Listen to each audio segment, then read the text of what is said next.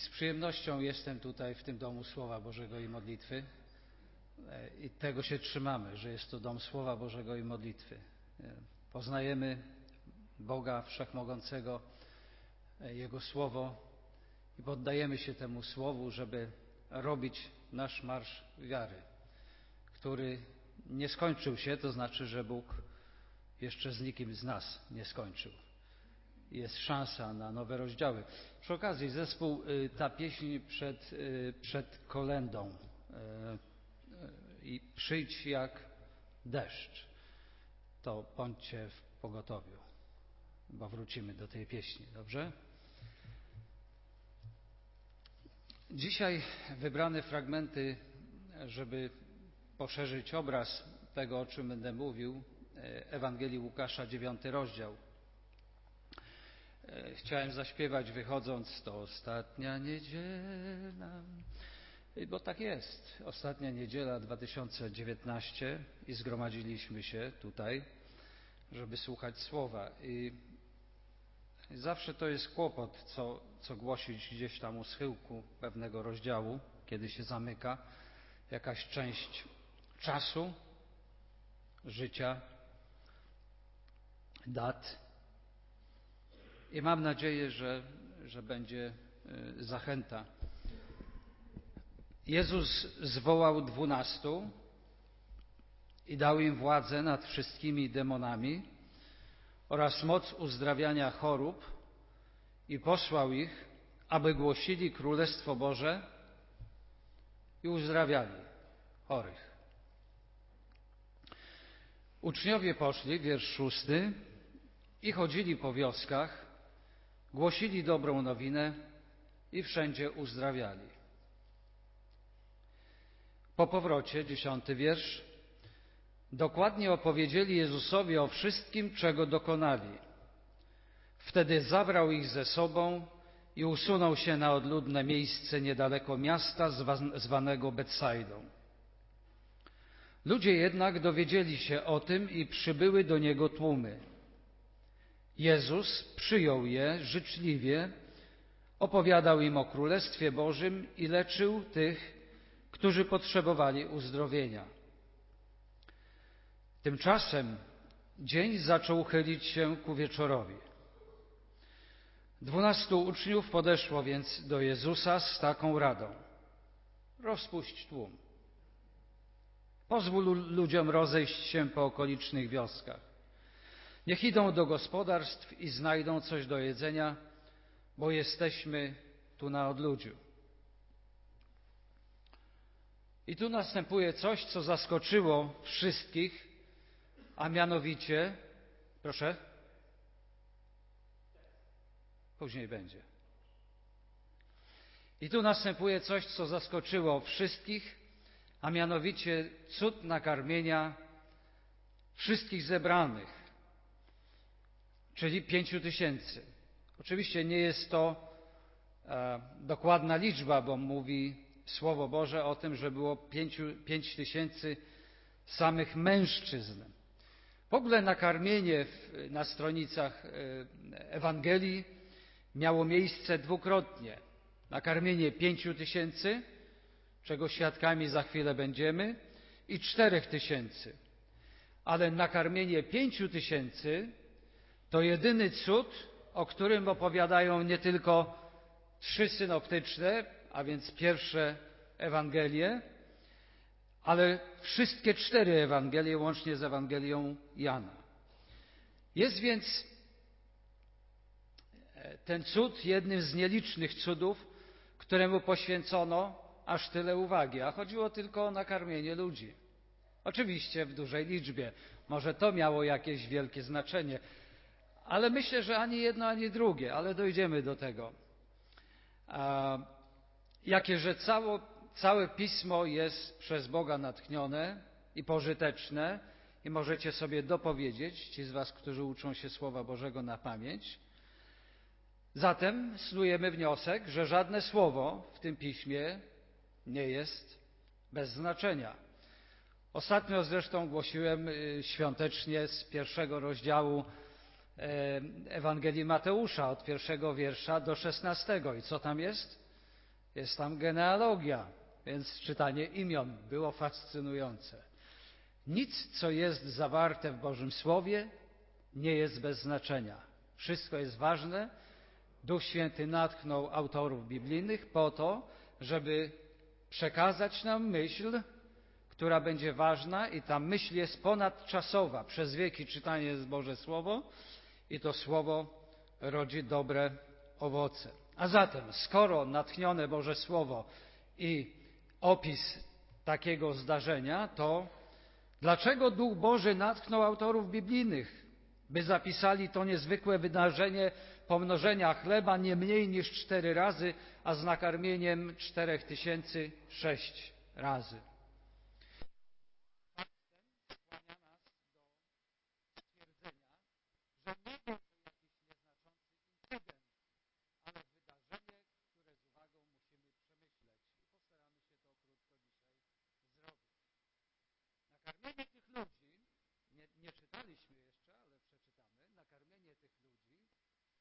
możemy potraktować, co było taką naturą, stylem Pana Jezusa, jako nauczanie przez działanie. A nauczanie przez działanie zapamiętuje się dłużej niż tylko samo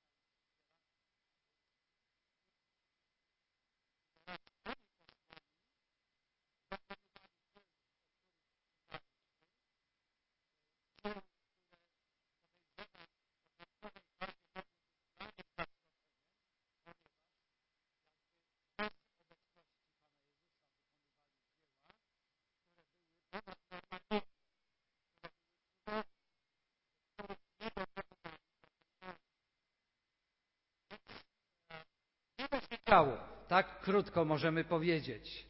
Podekscytowani w końcu wrócili i chcieli naturalnie podzielić się tym, co się działo ze swoim mistrzem. Chcieli przebywać z nim. A Pan chciał ich wysłuchać. I to już ciekawa lekcja. Chcieli coś powiedzieć, Pan chciał ich wysłuchać. Przy okazji chcę powiedzieć, że Pan powołał uczniów nie po to, żeby szli i robili to i tamto, oczywiście również, ale czytamy, że przede wszystkim ich powołał, żeby byli z Nim.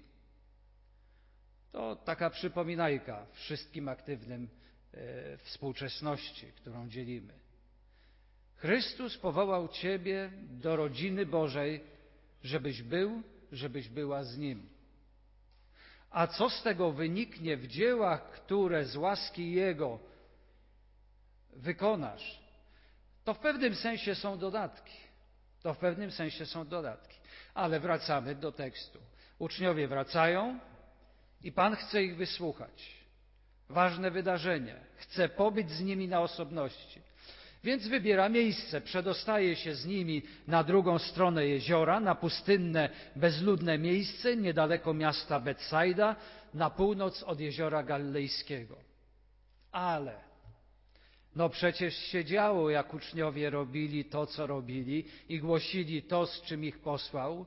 Wcześniej działo się, kiedy sam Pan czynił rzeczy ponadnormatywne, więc to ściąga ludzi, uwagę ludzką. Ludzie chcą być takich miejscach, gdzie coś się dzieje. Więc również i tutaj bardzo szybko zorientowali się, gdzie Pan z uczniami się udaje. I czytamy, że tłumy, które dowiedziały się o tym, poszły za nim. Misja apostołów i głoszona przez nich nowina o Królestwie Bożym rozbudziły nadzieję w ludziach, do których to słowo było głoszone. Jaką nadzieję rozbudziły? Ano taką, że dawne proroctwo o nadchodzącym wieku powszechnego pokoju i takiego błogostanu, byśmy mogli powiedzieć, takiego beztroskiego raju, mogą być przecież prawdziwie i wkrótce spełnione. I w zasadzie ponieważ dzieją się takie rzeczy, więc coś może w istocie to zapowiadać. Chrystus znał tę tęsknotę ludzkiego serca, więc nie zganił ludzi za wkroczenie do jego prywatności, ale czytamy, przyjął ich i pełen współczucia uzdrawiał chorych i spędził cały dzień nauczając ich o Królestwie Bożym, wiersz jedenasty. I to jeszcze bardziej pobudziło ich nadzieję, podsycało ich nadzieję. Więc trwali w tym słuchaniu o Królestwie Bożym. Ale żyjemy w czasie i przestrzeni, więc dzień zaczął się chylić ku wieczorowi i trzeba było coś zrobić. Czytamy, że Pan nie chciał odprawić ludzi głodnych. Tak więc uczynił cud. Cud ten był z pewnością lekcją dla ludzi, mieli oni odczuwalną korzyść, ale jeszcze bardziej ten cud e, był lekcją dla zdezorientowanych apostołów. Cud nakarmienia pięciu tysięcy był oczywiście manifestacją, wspaniałą manifestacją Bożej mocy. Ale jakie to ma znaczenie i o czym to mówi nam? Po pierwsze, mamy tu pewność tego, że Jezus jest świadomy ludzkich potrzeb, a tak bliżej naszych potrzeb, a jeszcze bliżej moich potrzeb i Twoich potrzeb. Potrzeb tych, którzy podążają za Nim. Pamiętacie? Ty, Panie, znasz mą całą drogę życia. Świadomość ta mi daje pokój Twój. Zachowaj serce moje od rozbicia. Na wszystkich ścieżkach zawsze przy mnie stój. Warto to śpiewać. Warto się tak modlić. Pan zna, jest świadomy Twoich potrzeb. Ty, Panie, znasz mą całą drogę życia. I powiem Ci coś, niezależnie od tego, w jakim miejscu jesteś dzisiaj. Czy jesteś zachęcony w podwyższonym samopoczuciu, czy może zniechęcony i gdzieś w kleszczach, w jakimś imadle tych okoliczności, przez które przechodzisz, to śpiewaj to, śpiewaj, Ty Panie znasz mą całą drogę życia. Tak jak psalmista Dawid, który powiedział, błogosław duszo moja Panu, nakazał, błogosław duszo moja Panu, chociaż okoliczności nie mówiły, nie sprzyjały temu, żeby oddawać chwałę Bogu, bo za co? Jezus wiedział, że te tłumy mają daleko do swoich domów. Ludzie byli zmęczeni, a teraz po całym dniu potrzebowali chleba, ale ponieważ szukali najpierw Królestwa Bożego i Jego sprawiedliwości, które On głosił, czytamy, żal mu było tego ludu. Ale kiedy uczniowie, nieco z innej perspektywy, z perspektywy ludzkiej, naszej, kiedy uczniowie zobaczyli, jak wielu ludzi zgromadziło się i że dzień się kończy, zwrócili się do Jezusa z dobrą, praktyczną, taką realistyczną, mierzalną prośbą: rozpuść ten tłum, by poszli i postarali się o jedzenie. Daj im szansę, żeby jeszcze przed zmrokiem udali się do pobliskich wiosek. A Pan Jezus co odpowiedział na to? To, co zdarzyło się Następnie wykazuje, jak niewiele jeszcze mieli pojęcia o sobie i mocy Chrystusa, jak również o rodzaju nadchodzącego królestwa, które przecież sami dopiero co zapowiadali w całym kraju. Chrystus nie zamierzał odesłać ludzi w połowie drogi. Chrystus zawsze doprowadza dzieło do końca. Ale wystawiając na próbę uczniów, powiedział, i tutaj czytamy dalszy fragment Wy im dajcie jeść. Wow. Wy im dajcie jeść. Nakarmcie ich. Co? Nic nie mamy. Tylko pięć chlebów i dwie ryby. Chyba nie chcesz, żebyśmy im wszystkim kupili coś do jedzenia. Tylko samych mężczyzn było tam około pięciu tysięcy. Wtedy Jezus polecił uczniom: Powiedzcie ludziom, aby usiedli w grupach po pięćdziesiąt osób A gdy uczniowie podzielili tłum na grupy, Jezus wziął pięć chlebów, dwie ryby, popatrzył w niebo, podziękował za nie Bogu, połamał chleb na kawałki. Następnie podał go uczniom, a oni ludziom. W ten sposób wszyscy najedli się dosyta i zebrano jeszcze dwanaście koszy resztek od 13 do 17 wiersza. Zobaczmy, Jezus i uczniowie widzą ogromną potrzebę. Ogromną potrzebę. Może tak samo dzieje się w Twoim życiu dzisiaj. Widzisz ogromną potrzebę w tym obszarze Twojego życia. Ale kiedy patrzysz na albo znajdujesz się w potrzebie, możesz patrzeć na trzy sposoby.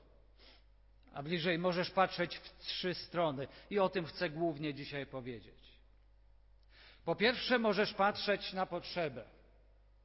I z Twojej perspektywy ta potrzeba jest duża. Przy okazji, rodzice, nie lekceważcie potrzeb dzieci, kiedy artykułują potrzeby w wieku dwóch, trzech, pięciu, dziesięciu, dwunastu lat. Z ich perspektywy to jest naprawdę duża potrzeba. Z naszej perspektywy już zdystansowanych, wiedzących, być może jest to potrzeba do skwitowania. O, to nic wielkiego. Y, to jest coś wielkiego na poziomie dziecka, później okazuje się na poziomie młodzieńca, później okazuje się na poziomie człowieka dojrzewającego, dorosłego, sędziwego. Każdy ma ważną potrzebę w różnych okresach naszego życia i Bóg to wie. Więc niezależnie od naszego wieku i doświadczenia możemy patrzeć na potrzebę, bo mamy tę potrzebę.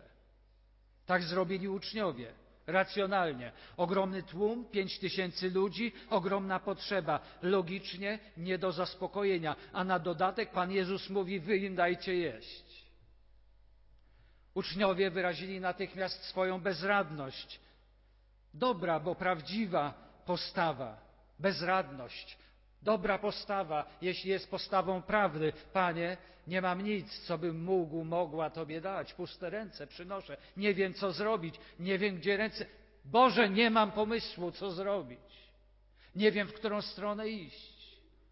Jakże wiele rad mam i te rady kołaczą mi się w głowie, ale nie wiem, w którą stronę iść. Dobrze jest przedstawiać Bogu rzeczywistość. Ale słuchajcie, Pan Jezus nie miał zwyczaju mówienia bez sensu, ani nie kpił z ich niewielkiej mocy, z ich ograniczenia, z ich postrzegania rzeczywistości.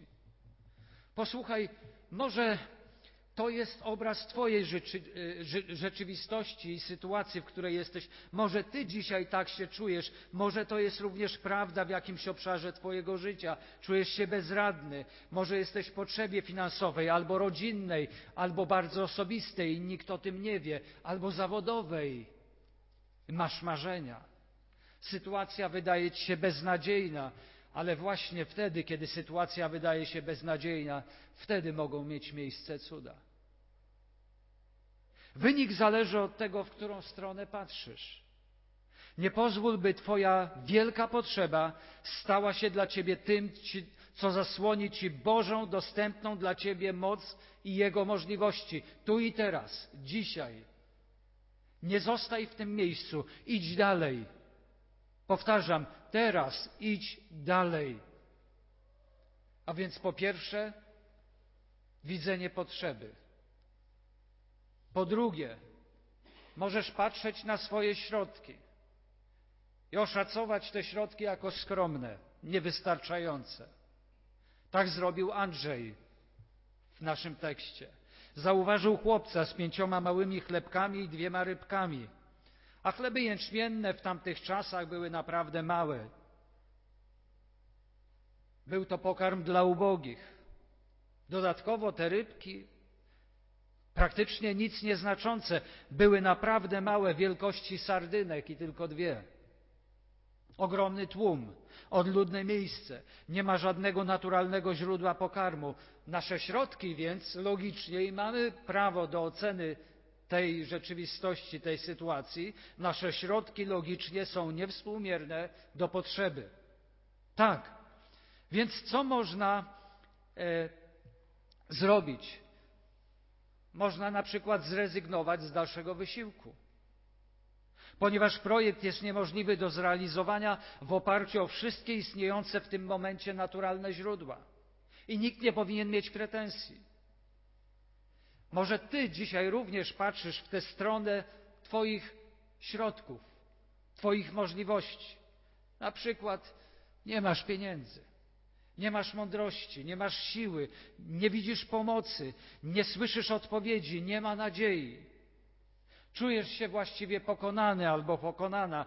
Zobaczcie, że patrzenie w te dwie strony, to znaczy w stronę potrzeby i możliwości, zwykle, jeśli to przerasta nasze możliwości, wywołuje panikę, paraliż, bezradność i w konsekwencji co? Rezygnację, a to prowadzi w prostej linii do zgorzknienia i do takiego okopania się, że nie podejmujemy kolejnego wysiłku, jeśli trafia się sytuacja.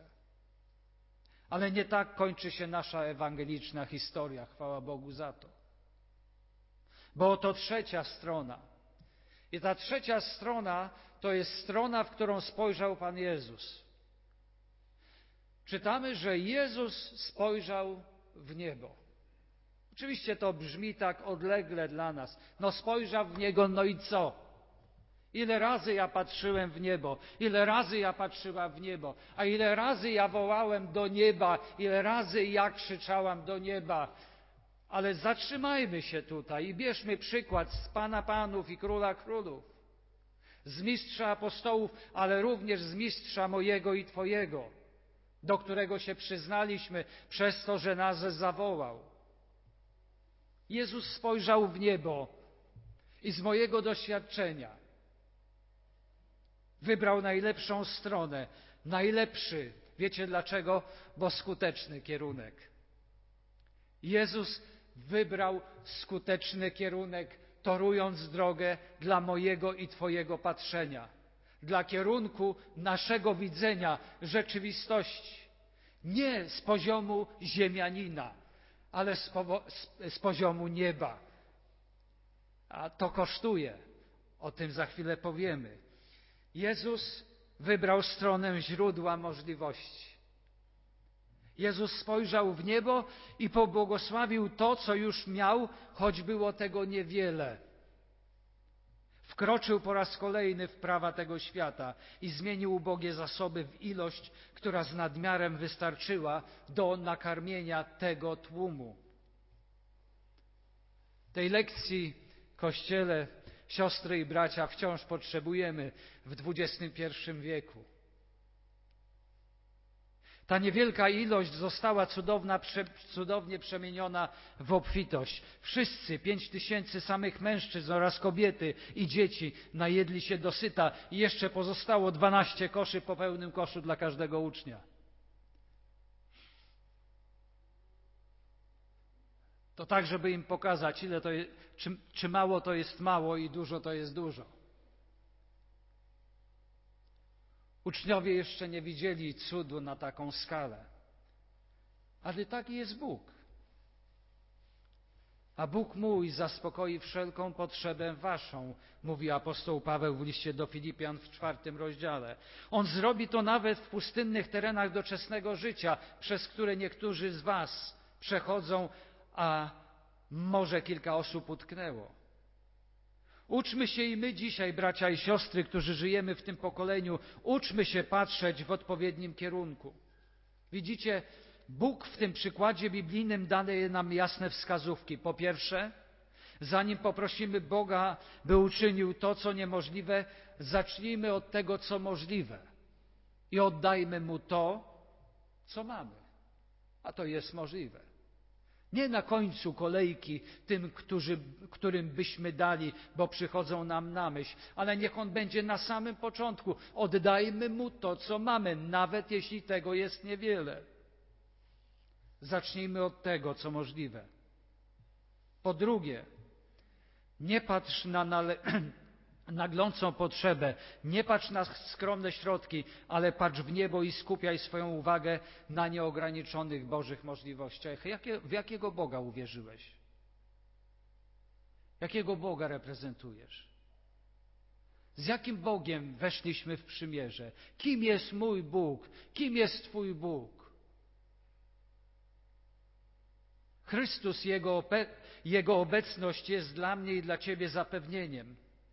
I być może na pustyni, na której teraz jesteś, jest przy Tobie ktoś, kto inaczej patrzy na, co, na to, co Ty po swojemu fizycznymi oczami widzisz. Masz prawo, tak jak powiedziałem, do swojej oceny sytuacji i widzenia tej sytuacji, ale powiem Ci coś. Pan Jezus patrzy na na tę Twoją sytuację, być może beznadziejną, inaczej. Dlatego wzywa Ciebie dzisiaj, byś nie bał się jutra, bo On to widzi inaczej. Co Ty na to? Posłuchaj, oddaj teraz to, co masz, jeśli nawet jest to niewiele warte, cokolwiek to jest, oddaj to w Jego ręce, bo to niewiele, co posiadamy i oddajemy Jezusowi, może stać się czymś naprawdę wielkim. Gdy Jezus to przyjmie, spożytkuje to jako materiał w budowaniu tego, co jest Twoją potrzebą. Już dzisiaj się ucz patrzeć tak, jak On patrzył. Przyjmij przez wiarę ten kierunek widzenia. Wielu kiedyś i dzisiaj też tak jak On zaczęło patrzeć. Odrzućmy wszystko, co nam przeszkadza więc, a zwłaszcza grzech i wytrwale biegnijmy do mety w tych zawodach życia. Wpatrujmy się w Jezusa, który jest początkiem i celem naszej wiary. I nie pozwólcie, aby cokolwiek zniechęciło was lub doprowadziło do upadku, uczy nas list do Hebrajczyków, dwunasty rozdział. Mam swoje osobiste doświadczenie w modlitwie o rzeczy niemożliwe. Dzisiaj Samuel przedstawił jednego z moich synów, pierworodnego, Piotra. Piotr Szymon. Jeden i drugi, ale Piotr w szczególności przyczynił się, że moje kolana wytarły się nieco bardziej niż sądziłem. Był taki czas w jego życiu i w moim życiu jako ojca, kiedy stanąłem tak jak uczniowie i, i powiedziałem: Panie, to jest niemożliwe. Był taki czas, kiedy Piotr odnosił sukcesy jako młodzieniec, tańcząc na scenach tego miasta, pokazując się w telewizji, otaczając się ludźmi, którzy odnosili sukces. Ale te wszystkie rzeczy mają swoją cenę. I również Piotr zaczął płacić cenę za to, że się stał częścią właśnie tych ludzi. Bardzo szybko uzależnił się od alkoholu. Ja stawałem w takich miejscach jak to, jak dzisiaj i głosiłem do innych ludzi, żeby się upamiętali, żeby wołali do Chrystusa. I oni szli. I podejmowali decyzję, żeby iść za Chrystusem. A ja walczyłem o, mojego syna. I nie wiedziałem, jak to zrobić. Wołałem do Boga, który jest wszechmogący. Więc Wiem, że idzie to na żywo. Pozdrawiam wszystkich, którzy są poza tym domem słowa i modlitwy. To, co Wam mówiłem do tej pory, to nie jest coś, czego się nauczyłem tylko siedząc i prze, przewracając kolejne karty jakichś mądrych książek. Ale to, co chcę teraz powiedzieć, jest bardzo osobiste. I to była bardzo ważna lekcja dla mnie i dla Piotra. Zapytałem Piotra, czy mogę o tym powiedzieć. Powiedział tak, mów, bo to jest prawda. I kiedy Piotr zaczął upadać coraz niżej i niżej, kiedy alkohol zaczął dominować i towarzystwo, w pewnym momencie stwierdziłem, Boże, moja ręka jest za krótka, żeby jemu pomóc. Nie jestem w stanie za nim chodzić jak policjant i patrzeć, w jakim miejscu jest i co sobie zrobi. Bałem, so, bałem się, że zrobi sobie jakąś krzywdę, że coś się wydarzy tragicznego. I modliłem się, ale nie wiedziałem, jak to zrobić, jak być skuteczny w tej modlitwie. Nie wiem, czy to nie jest Twój dylemat. Wołasz i wołasz i nie widzisz odpowiedzi.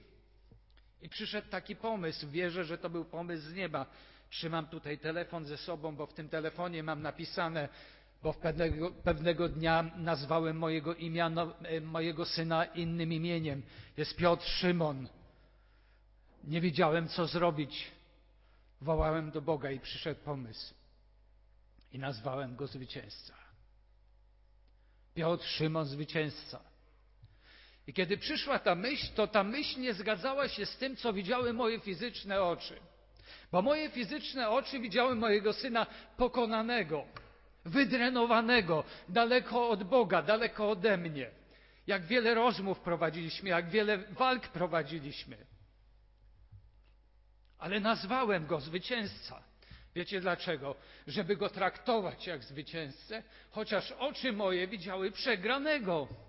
Ale wiara nakazuje nam widzieć rzeczy z Bożej perspektywy, to o czym Wam mówiłem. Zgodzić się z tym, jak widzi to Chrystus, jak widzi to Bóg, który jest wszechmogący. Ty, Panie, znasz mą całą drogę życia. Świadomość ta mi daje pokój Twój. I powiedziałem do mojego syna, synu, będę nazywał Ciebie zwycięzcą. Piotr spojrzał znacznie i powiedział, przecież wiesz, że nie jestem. A nie jest to ważne, synu, czy jesteś, czy nie jesteś w moich oczach, ale jest ważne, jak ja Ciebie będę traktował i widział. Było to łatwe? Nie, nie było to łatwe. Musiałem zrobić wbrew sobie wiele razy. Bo co najczęściej by się sta, chciało zrobić w momencie, kiedy już Twoje środki, możliwości kończą się i ręce Ci opadają? No chciałoby się kopnąć po prostu i powiedzieć, to idź i utarzaj się tak, jak tego pragniesz. I było to na końcu mojego buta, było to na końcu mojego języka. Ale Pan nie pozwolił na to, żeby tak się stało. I raczej wbrew temu, ponieważ zacząłem go widzieć jako zwycięzcę, wziąłem go za ramię i powiedziałem: Synu, ten dom jest zawsze Twoim domem, a ja jestem zawsze Twoim ojcem, bo dla mnie jesteś zwycięzcą. Chociaż moje oczy fizyczne tego nie widziały, to duch. I wiecie co? Nie bójcie się, że głoszę wam jakąś Ewangelię sukcesu. Nie głoszę wam Ewangelii sukcesu, ale głoszę wam Boga Wszechmogącego, którego jak się uczepicie, to się trzymajcie. Nawet jeśli stoicie przed ścianą, jeśli, nawet jeśli jest ten pięciotysięczny tłum plus kobiety i dzieci i nie macie możliwości, a te środki to są środki, które możecie sobie wyrzucić. Chciałoby się powiedzieć, nie myślcie w ten sposób. Ale patrzcie na tego, który jest sprawcą i dokończycielem waszej wiary. Patrzcie na tego, który ma niezmierzone możliwości.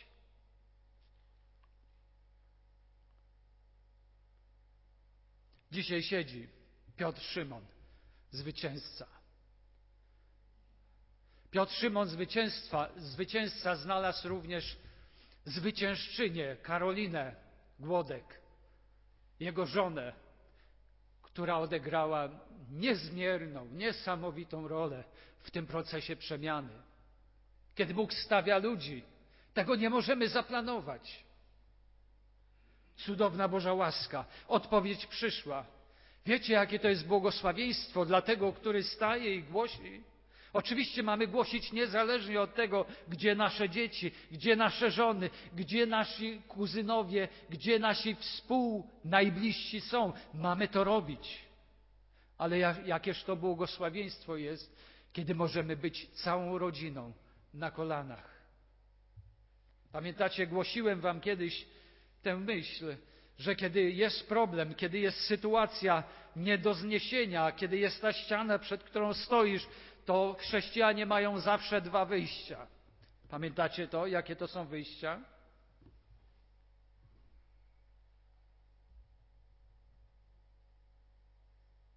To są dwa kolana.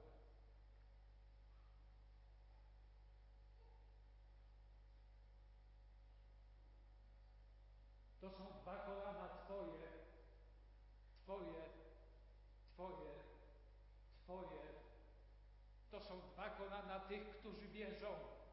To są dwa kolana tych, którzy patrzą w niebo. na Boże możliwości. Mimo, że fizyczne ich oczy mówią, że niewiele się wydarzy. Wiecie, kim jest szatan diabeł, o którym się coraz mniej dzisiaj mówi, ponieważ mniej walki toczymy duchowej, coraz mniej. Zanim się ona zacznie, już ręce opuszczamy. To jest ojciec, ojciec kłamstwa, który wprowadza nas w rzeczywistość takiego zmąconego obrazu. Wybierz Bożą prawdę. Jest taki człowiek, którego na koniec chcę przedstawić. Jeszcze jeden ze stronic Pisma Świętego który pokazał, co to znaczy patrzeć we właściwym kierunku. Lecz Szczepan, pełen Ducha Świętego, wpatrywał się w niebo i ujrzał chwałę Boga i Jezusa stojącego po prawicy Bożej. Dzieje apostolskie, siódmy rozdział. Pierwszy męczennik, Szczepan, stanął oko w oko ze śmiercią. Był w sytuacji bez wyjścia. Nikt nie mógł mu pomóc. Przywódcy religijni byli na niego wściekli. Był tam sam zginął zamordowany za wiarę w Pana Jezusa. Ale Szczepan patrzył we właściwym kierunku. Szczepan patrzył na tego, od którego wszelka pomoc przychodzi wpatrywał się w niebo, skupił całą swoją uwagę w Panu Jezusie, którego tak bardzo kochał i o którym świadczył innym. Nie patrzył na darmo. Bóg pozwolił mu oglądać swoją chwałę i zachować wiarę aż do końca. Na czym Ty skupiasz swoją uwagę, bracie i siostro, w Twojej trudnej sytuacji? Może właśnie ktoś cię oplotkował, albo ktoś cię uraził boleśnie, albo coś jeszcze innego się wydarzyło. A może zżera cię choroba. Przeważnie każdy z nas skupia się na problemie, nie myśląc o niczym innym. Staramy się znaleźć wyjście z sytuacji, użalamy się nad sobą, wybuchamy złością. Można zareagować inaczej. Jak zareagował Szczepan? Patrzył w niebo, tak jak jego Pan Chrystus. Szczepan był pełen wiary i Ducha Świętego. Myślisz, że dla ciebie to nie jest ten obraz, to nie jest ta postawa, że nigdy nie będziesz tak blisko Boga jak On, jak inni. A właśnie, że tak chcę Ci dzisiaj powiedzieć. Bóg również z Tobą chce mieć taki wyjątkowy związek. Chce Ci pomóc, byś we wszystkich sprawach, w różnych problemach i w tym obecnym koncentrował się na Nim zamiast na otaczających Cię okolicznościach. Chcesz uzyskać pomocy? Wpatruj się w niebo. Zegnij swoje kolana i bądź wytrwały, bądź wytrwała w tym. To znaczy wołaj do Boga, poświęcaj czas na przebywanie z Nim, ucz się od Niego, z Jego słowa, rozmyślaj o Nim, pielęgnuj słowo, modlitwę, chodź na spotkania z innymi wierzącymi, którzy będą budować Twoją wiarę, tak jak my to dzisiaj robimy. Ty też możesz patrzeć w ten sposób. Zacznij już teraz. Słowo obietnicy dla nas wszystkich na koniec. Nie bój się, bo ja jestem z Tobą. Nie lękaj się, bo ja jestem Bogiem Twoim.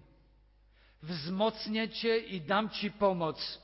Podeprę Cię prawicą sprawiedliwości swojej. Księga Izajasza, 41 rozdział. Niech Boże obietnice zajaśnieją nad Twoim problemem.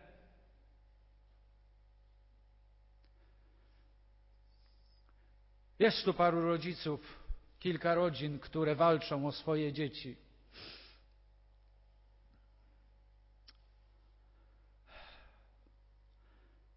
Jest tu parę osób, które walczy o swoje miejsce zawodowe. Jest tu parę osób, które walczy o swoje małżeństwo. Jest tu parę osób, które chce podjąć decyzję i nie wie, w jakim kierunku pójść. Niektórym z Was się wydaje, że tylko Wy to wiecie. To już dawno jest tajemnica Poliszynela, przy okazji powiem. To już dawno. Już ludzie o tym mówią. Ale nieważne, co ludzie mówią, ważne, jakie zdanie ma Twój niebiański Ojciec. I tego się uchwyć. I chciałbym dzisiaj a, modlitwę, wiem, że jest inaczej tu w programie, yy, zadedykować właśnie Wam, wszystkim rodzicom, którzy walczycie o, swoich, o swoje dzieci, o swoje córki, o swoich synów, o swoje wnuki, dziadkowie. Chciałbym, chciałbym się modlić o Was, którzy stoicie przed ścianą, cokolwiek to jest. o Twojego męża, o Twoją żonę, o Twojego ojca, o matkę, o kogoś, kto choruje, o kogoś, kto jest w innej, w innej sytuacji, o której Ty wiesz i nosisz to w sercu. Na litość boską, powiem tak po polsku, nie zatrzymaj się. Nie kończ wtedy, kiedy Bóg nie kończy. Nie kończ, kiedy Jezus ma jeszcze myśl i rozwiązanie w tej sytuacji. Nie kończ przed czasem. Dojdź do miejsca, w którym zobaczysz pomnożenie, tak jak ja dzisiaj mogę patrzeć. To jest wąski wycinek, ale jakże ważny dla mnie, kiedy mogę patrzeć na mojego syna, Piotra Szymona, zwycięzcę. Niech to będzie Twoim udziałem. Siostro, bracie, do dzieła. Wyprostujcie swoje ręce i omdlałe kolana. Wołajmy do tego, który jest wszechmogący. Wiecie co? Może tak. A nie, powstańmy. Muzycy, poproszę Was. Młody muzyk, ty, gdzie jest ten młody od pianina? Dobrze. Jak on ma na imię? Filip. No poproszę Filipa samego najpierw. Filip do pianina, gdybyś usiadł. Jest coś takiego, czego nie, co wszyscy, nie, nie wszyscy muzycy rozumieją, ale gdybyś modlił się na tym pianinie teraz, nie wiem, czy rozumiesz to, co mówię, ale gdybyś się modlił na pianinie, to byłoby wskazane, bo w ogóle muzycy powinni się modlić, jak grają. Zgodzicie się ze mną? Bo oni są po to, żeby pomóc nam modlić się, oddawać chwałę Bogu, więc czasem śpiewanie przechodzi w uwielbienie. Kiedy służą nam ci, którzy modlą się na instrumencie i zaczyna być przyjemność Bogu i ludziom. A kto z Was chciałby dzisiaj walczyć, modlić się o swoje dzieci, o swoich synów, córki? Nic nie musicie podnosić rąk, okazywać tego. Nie dlatego, że się boicie, ale dlatego, że Bóg to widzi. Bóg jest w ukryciu. Czemu się jeszcze nie modlisz? Graj. Właśnie wznieśmy nasze głowy do nieba w tym właściwym kierunku. A jeśli widzisz te możliwości, to wyciągnij swoje ręce i może dośpiewaj to puste ręce przynoszę przed Twój w niebie tron. Może to jest dobra pieśń. Albo to niewiele, co mam, Panie, i Ty to wiesz. Albo te próby, które podejmowałem, podejmowałem też Ci przynoszę, bo podejmowałem, podejmowałam. No jest ten nauk, ten nawyk, który mnie zjada. Ukrywam się, ale to już już rodzina cierpi, Panie. Modlę się o moją żonę, o mojego męża, o moją córkę, mojego syna. Modlę się o, o te obszary, o których Ty wiesz, Panie. Jeśli usłyszałem to słowo dzisiaj, w tę ostatnią niedzielę, to podejmuję wyzwanie i modlę się. Więc módlcie się, bracia i siostry. Podnoście Wasze głowy do nieba. Patrzcie na tego sprawcę i dokończyciela waszej wiary. Macie obietnicę, nie bój się, bo ja jestem z Tobą. Nie lękaj się, bo ja jestem Bogiem Twoim. Wzmocnię Cię, a dam Ci pomoc, podeprę Cię prawicą sprawiedliwości swojej, mojej, Boga Wszechmogącego. Trwajmy tak, wołając do Niego.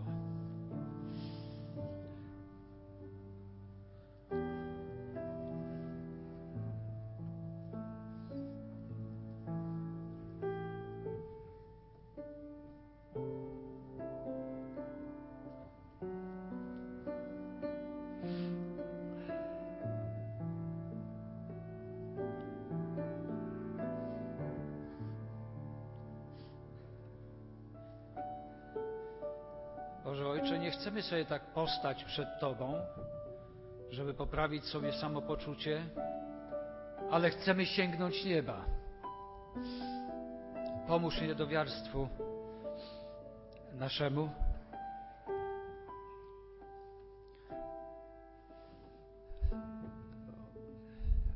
Oddaję Tobie to, co mam. Niech będzie to Twoją modlitwą. Przyznaj się do bezradności. Jezus honoruje prawdę. Nie masz sił? Przyznaj się, nie mam sił.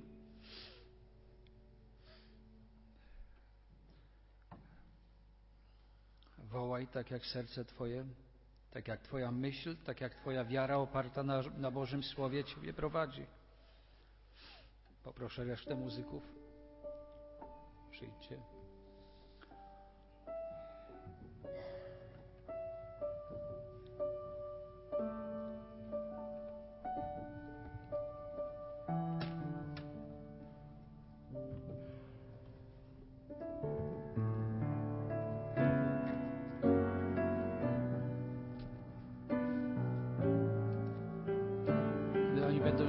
To też śpiewają po to, żeby budować Twoją wiarę.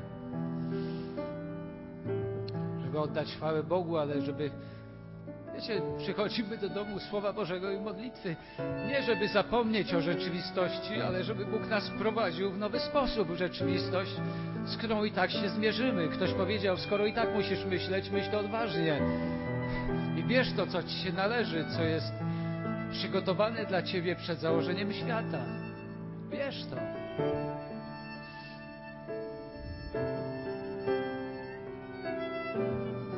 Kiedy oni będą śpiewać, to dołączajcie się powoli do, do tej modlitwy, do tej pieśni niech to będzie rzeczywistość, z którą wyjdziemy u schyłku tego roku z nadzieją, że odpowiedź przyjdzie.